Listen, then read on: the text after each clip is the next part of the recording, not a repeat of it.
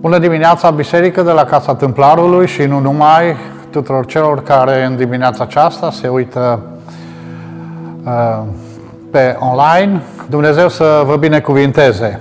În contextul lansării cărții Biruitor prin Hristos, am ales în dimineața aceasta un mesaj potrivit cu tematica acestei cărți și mesajul din dimineața aceasta l-am intitulat Cum să nimicim strategiile distrugătoare ale dușmanului.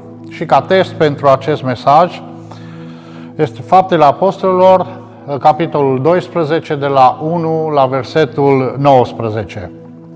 Nu voi citi că este foarte lung, dar vreau să vă spun, ca și rezumat, în acest pasaj am văzut una din cele mai minunate și incredibile istorisiri ale puterii rugăciunii pentru nimicirea dușmanului și eliberarea oamenilor lui Dumnezeu. În zilele acestea, Irod începea să hărțuiască biserica și, ca o paranteză, vreau să spun că m-am gândit mult la Irod.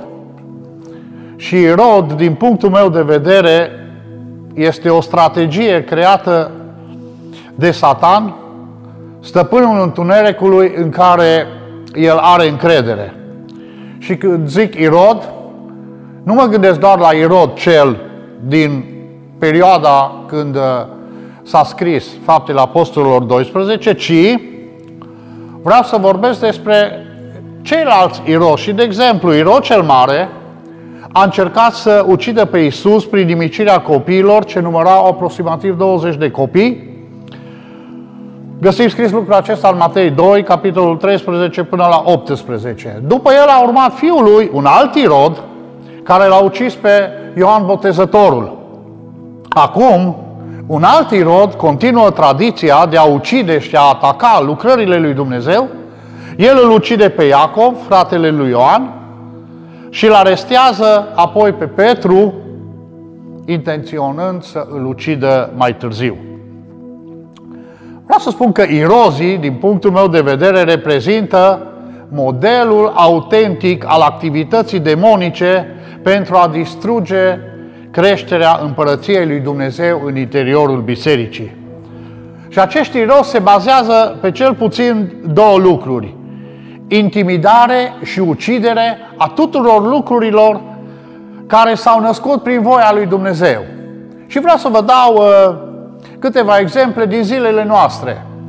Imediat după Revoluție, Dumnezeu a vorbit unor oameni ai Lui să meargă mai departe și să vadă în ce fel lucrează Dumnezeu astăzi, și acești oameni ai Lui Dumnezeu au început să pună bazele multor biserici independente, biserici care au dorit să se apropie mai mult de Dumnezeu, biserici care să practice lauda și închinarea, biserici în care să se cântece cu instrumente.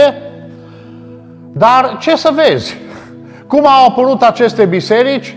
Au apărut și irozii cu intimidare și ucidere, să distrugă ceea ce Dumnezeu vrea să lucreze și vrea să lucreze atunci. Dar slavă lui Dumnezeu că Dumnezeu este mai tare și dacă Dumnezeu vorbește, lucrurile se întâmplă. Dacă Dumnezeu dă o viziune, lucrurile se întâmplă. Revenind la istorisirea din Faptele Apostolilor 12, vedem că Pavel este închis în temniță, legat la mâini, legat la picioare. Și ce îmi place că biserica nu a rămas nepăsătoare la faptul că Petru era în temniță și a sosit momentul ca sfinții să înceapă să se roage și Petru să fie eliberat. În domeniul fizic nu putea să se întâmple nimic. Legat la mâini, legat la picioare, cu o pază foarte puternică, totul era lipsit de speranță. Era acolo soldați care tot timpul urmăreau să nu cumva să scape sau cineva să fie mituit și să-l deslege și Petru să fie eliberat. Versetul 5 din Fapte 12 spune că creștinii și biserica nu înceta să înalțe rugăciuni pentru Petru. În acest caz aș dori să notăm două momente. Primul moment este puterea activității unite sau comune a credincioșilor din biserică. Pentru mine e un lucru foarte important.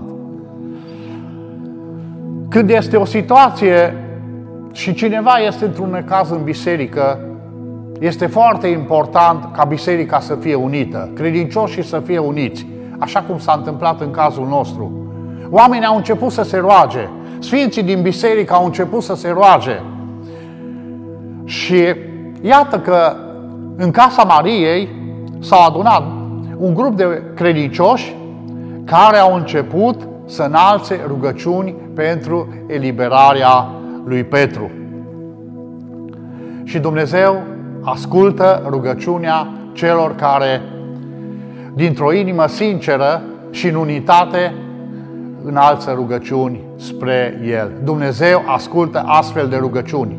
Dumnezeu nu se uită la numărul mare de credincioși care sunt într-o biserică și se roagă doar de dragul de a se ruga, ci Dumnezeu se uită la credincioșia noastră cu care stăm împreună în unitate și ne rugăm pentru o situație clară și precisă, așa cum era cazul lui Petru. Cei din Casa Mariei se rugau ca Petru să fie din nou în mijlocul lor. Liderul lor iubit să fie din nou în mijlocul lor.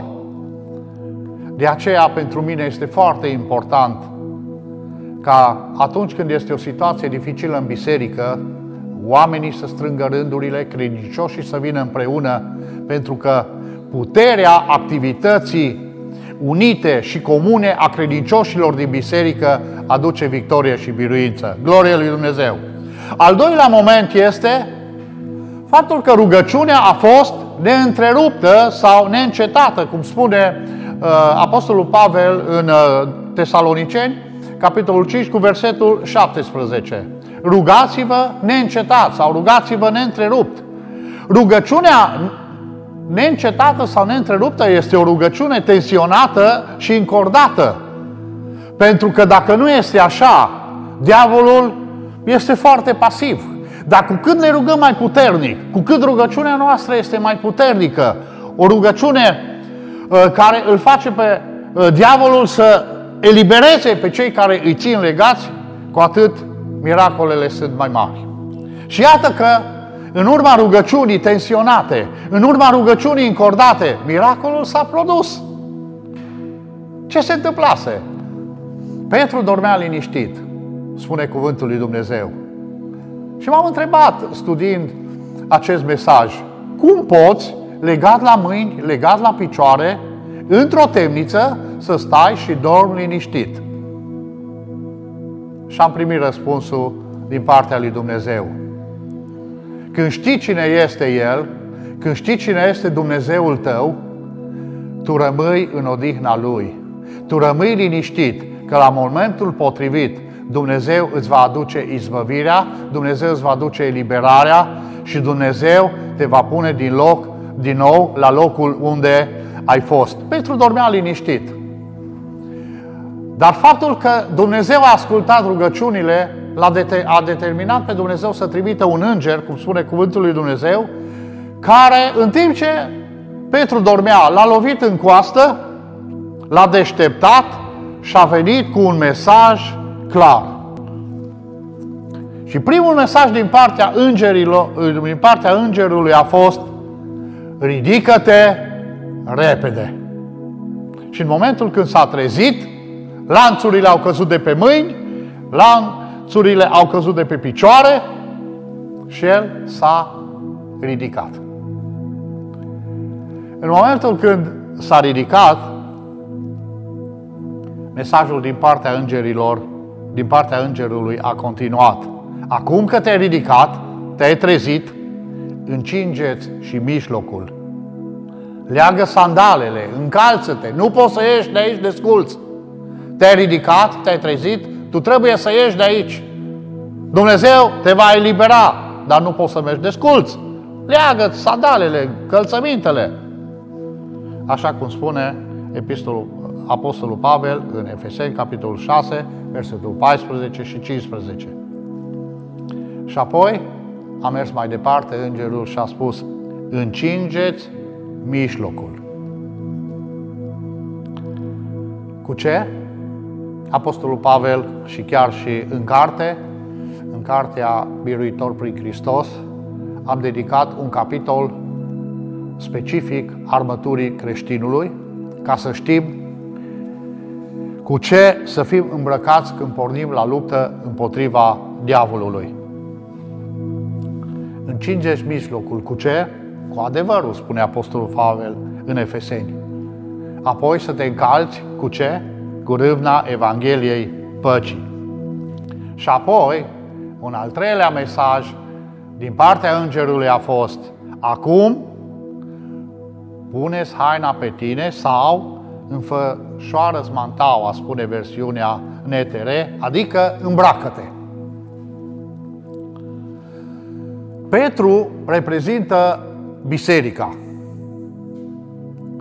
În cazul acesta ne aducem aminte că Domnul Iisus Hristos la un moment dat era cu ucenicii și ei întreba: cine spun oamenii că sunt eu?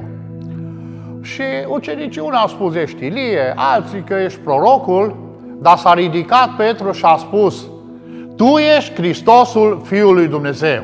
Și atunci Iisus Hristos i-a spus: așa este. Petru, ție-ți spun, tu ești Petru și pe această piatră voi zidi biserica mea și porțile locuinței nu vor birui. Care piatră? Mulți au luat versetul acesta cu sute de ani în urmă și au clădit biserici, dându-i numele bisericii Apostolul Petru, dar nu, Iisus Hristos se referea la cu totul altceva. Care era piatra? Piatra era piatra descoperirii faptului că Iisus Hristos este Fiul lui Dumnezeu. Duhul lui Dumnezeu la acel moment i-a descoperit lui Petru că El este Hristosul. Și pe acest lucru se va baza Biserica lui Hristos. Biserica lui Hristos se va baza și va avea temelia Hristos. Glorie Lui! Amin. Și în continuarea acestui verset i-a spus Iisus lui Petru: și îți voi da și cheile împărăției pe care va trebui să le folosești. M-am gândit mult la acest verset, cheile împărăției. Și eu am descoperit două chei, poate sunt mai multe. O cheie care, din punctul meu de vedere, Petru a folosit-o și mai departe ucenicilor și noi trebuie să o folosim astăzi, este puterea Duhului Sfânt. A doua cheie pe care am descoperit-o este autoritatea numelui lui Iisus Hristos. Și imediat, după ce Petru a predicat, predica acea faimoasă când s-au întors 3.000 de suflete, mergând spre templu, acolo era un olog la Poarta Frumoasă, olog de mulți ani. Și observ că Petru a folosit aceste chei. Fiind plin de puterea Duhului Sfânt, a spus: în numele lui Iisus Hristos sau în autoritatea numelui Iisus Hristos, ridică-te și umblă. Și ologul s-a ridicat în ceasul acela și a urmat în templu. O, ce minunat! O, Doamne, dă-ne și nouă aceste două chei. Dorim puterea Duhului Sfânt. Dorim să folosim autoritatea numelui Tău. Pentru că vedem atâția oameni ologi, și fizic și spiritual. Vedem atâția oameni bolnavi. Vedem atâția oameni distruși. Suntem în anul acesta 2020. Când acest virus nenorocit a făcut atâtea ravagiri. Este nevoie ca creștinii să fie îmbrăcați de puterea Duhului Sfânt și să aibă autoritate în numele lui Iisus Hristos și să pornească la luptă împotriva diavolului. Doamne, ajută-ne la aceasta! Și dacă vedem în finalul acestui capitol, vedem că se întâmplă un miracol. La un moment dat, vedem că Irod, care era sub forța demonică a lui Satan, îndemnat de alții care aveau același lucru, sub forța diavolului, l-au încurajat să vorbească mulțimii. Și mulțimea a strigat: glas de Dumnezeu și nu de om. Sau versiunea NTR spune: este glasul unui zeu. Și în acel moment a fost lovit de un trăsnet, a căzut mort și a sfârșit-o mâncat de vierbi. Dumnezeu își apără lucrarea Lui. Dumnezeu nu lasă ca lucrarea Lui să fie distrusă. De aceea, dacă cineva se ridică împotriva lucrării lui Dumnezeu, va fi înlăturat și va fi distrus. Moartea lui Irod aduce o mare binecuvântare pentru biserică. O mare eliberare pentru biserică. Și cuvântul lui Dumnezeu în versetul 24 spune: numărul ucenicilor creștea și creștea și creștea. Și acum doresc să vă spun următorul lucru. Astăzi, ca și creștini născuți din nou, noi trebuie să credem că avem autoritate în rugăciune și că noi împlinim în generația noastră o lucrare începută de înaintașii noștri. Satan este foarte arogant și el vrea să se opună mișcării de reformă a Bisericii lui Hristos. Lucrul acesta se vede și încearcă și astăzi să intimideze pe cei care și-au pus inima și sufletul să lucreze pentru Dumnezeu și să fie în mijlocul lucrării lui Dumnezeu. Eu vreau să cred și știu din toată inima că în generația noastră de acum se vor ridica tineri, tinere, bărbați, femei, cu dorința de a se ruga, de a se ruga triumfător, de a se ruga puternic, de a se ruga cu o intensitate maximă. Și de asemenea, a sosit momentul ca Biserica lui Hristos în anul 2020 să aibă o voce pentru această națiune și nu numai. Biserica lui Hristos trebuie să aibă o voce, să se ridice în picioare. Și mă rog Domnului ca Duhul lui Dumnezeu, așa cum a fost în acest mesaj, a venit îngerul din partea lui Dumnezeu și l-a lovit pe Petru în coastă, fie ca Dumnezeu să ne atingă, să ne trezim, să ne îmbrăcăm, să ne încălțăm și să pornim la luptă. Pentru cei dragi ai noștri, pentru cei care îi vedem nemântuiți. Și vreau să cred că a venit timpul să ne rugăm, cum spun eu și îmi place să spun, rugăciuni triumfătoare. Nu rugăciuni doar de formă, ci rugăciuni triumfătoare. Pentru că în urma rugăciunilor triumfătoare vom vedea miracole împlinindu-se, vom vedea vindecări, vom vedea eliberări de demoni și vom putea și noi spune, așa cum Domnul Iisus Hristos în fața mormântului lui Lazar, după ce l-a înviat, a spus: Tată, îți mulțumesc că m-ai ascultat. Și în finalul acestui mesaj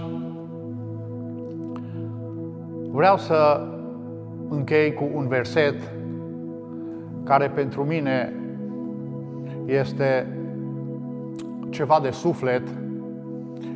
Un verset care m-a încurajat foarte mult în anii de slujire. Și acest verset îl găsim în Isaia, capitolul 54, cu versetul 17. Și voi citi și versiunea Cornilescu și versiunea NTR, dar în final Dumnezeu mi-a pus pe inimă să văd acest verset cum este tradus în limba ebraică. Biblia, versiunea Cornilescu, spune: orice armă făurită împotriva ta va fi fără putere și pe orice limbă care s-a ridicat la judecată împotriva ta o vei asândi. Aceasta este moștenirea robilor Domnului, așa este mântuirea care vine de la mine, zice Domnul.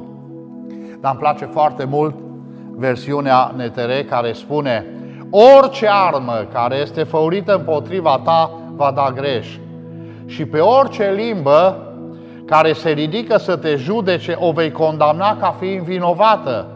Aceasta este moștenirea robilor Domnului și îndreptățirea lor din partea mea, zice Domnul. Glorie lui Dumnezeu! Și traducerea din ebraică spune așa, și îmi place foarte mult: niciun plan al lui Satan, niciun instrument de distrugere al diavolului, nici o artilerie satanică nu te va doborî sau nu te vor birui, ci ele vor fi înlăturate categoric din fața ta, zice Domnul oștirilor. Glorie lui Dumnezeu! Noi avem un Dumnezeu puternic. Noi avem un Dumnezeu care este regele regilor și împăratul împăraților. Suntem fii de rege, suntem copii de rege. Nu mai trebuie să stăm cu capul plecat în fața diavolului, ci trebuie să stăm drepți, să pășim în credință și Dumnezeu ne va binecuvânta. Dumnezeu ne va ajuta să biruim totul prin Hristos. Haideți să ne rugăm. Doamne, Tată, îți mulțumesc pentru acest mesaj.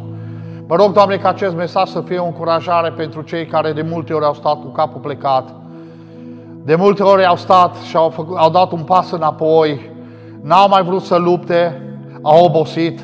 Doamne, mă rog ca acest mesaj să încurajeze să se ridice, să se trezească, să se înarmeze cu armătura din Efeseni, capitolul 6, și să pornească în credință.